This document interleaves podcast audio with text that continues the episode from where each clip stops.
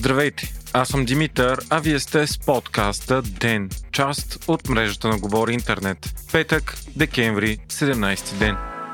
Кирил Петков осъществи в Бруксел първото си посещение в чужбина като министър-председател. Първата му среща пък без генералния секретар на НАТО Йенс Столтенберг. Пред него Петков заяви, че позицията на България за Украина е изцяло в тон с тази на страните членки на НАТО и Европейския съюз. Столтенберг призова България да продължава да инвестира в военно оборудване, за да може да изпълнява ангажимента си пред НАТО. Петков пък отговори, че е възможно допълване на военната и гражданската инфраструктура. Той каза, че е възможно нов мост на Дунава близо до Руси да бъде инфраструктура, която е полезна както за граждански, така и за военни цели. По този начин щяла да бъде постигната и целта за 2% от БВП-то инвестиция в отбрана, каквото е изискване на страна членка на НАТО. С нощи пък премиерът е провел разговор с държавния секретар на САЩ Антони Блинкен. Блинкен е поздравил Петков за избирането му и е подкрепил приоритетите на новия кабинет по отношение на справяне с COVID-кризата, върховенството на закона и реформата в борбата с корупцията,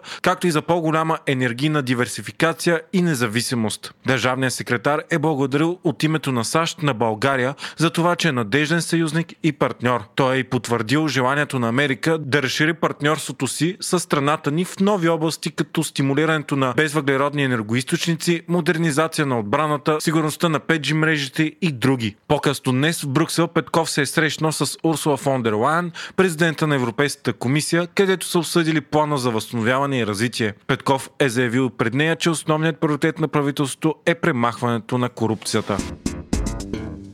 На срещата на върха на Европейския съюз, където България бе представена от президента Ромен Радев, лидерите не успяха да постигнат разбирателство за обявяването на ядрената енергия за зелена и за ролята на енергийните пазари за повишаването на цените на електричеството. След дълги дебати, лидерите на страните членки не успяха да се обединят около нито един вариант за постигане на компромис. Това е второ отлагане на решението за ядрената енергия, след като на срещата на върха през октомври лидерите си дадоха повече време, поръчвайки анализи за причините за рязкото поскъпване на тока в Европейския съюз. Според наскоро излезите резултати от проучванията, причините са економическото възстановяване след COVID-19 кризата, увеличеното световно търсене на енергия и отказа на Русия да увеличи доставките на газ за Европа. Най-големи червени линии между лидерите има в пазара за търговия с въглеродни квоти и класифицирането на ядрената енергия и природния газ. Основният конфликт е между държавите, които разчитат на голям процент енергия от въглища и които настояват за реформа на пазара с въглеродни квоти и онези държави, които смятат, че енергийната зависимост от изкопаеми източници на енергия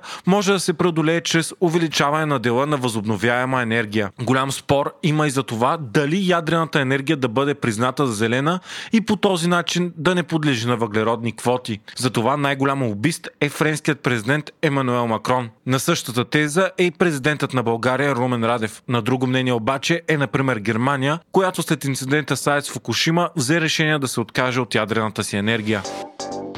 Разследване, водено от Министерството на вътрешните работи на Австрия, е открило нови смущаващи нарушения, направени от бившият канцлер Себастиан Курц. По време на извършен одит са открити плащания от Министерството към социологическа агенция на стойност 120 000 евро. Предполага се, че Курц е плащал на агенцията при това с държавни пари, за да помпа изкуствено рейтингите му и по този начин да спомогне спечелването на изборите от неговата Австрийска народна партия.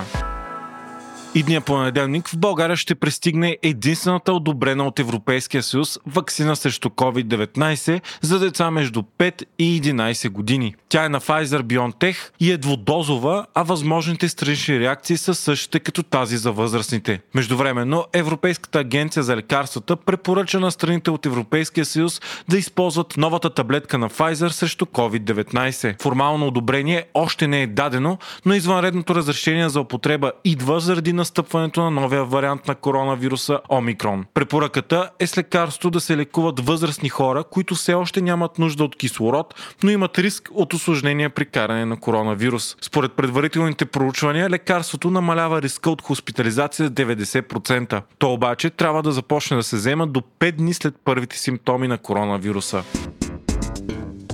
Вие слушахте подкаста Ден, част от мрежата на Говори Интернет. Епизода водих аз, Димитър Панайотов, а аудиомонтажът направи Антон Велев. Ако искате подкрепите Ден, можете да го направите ставайки наш патрон в patreon.com Говори Интернет, избирайки опцията Денник.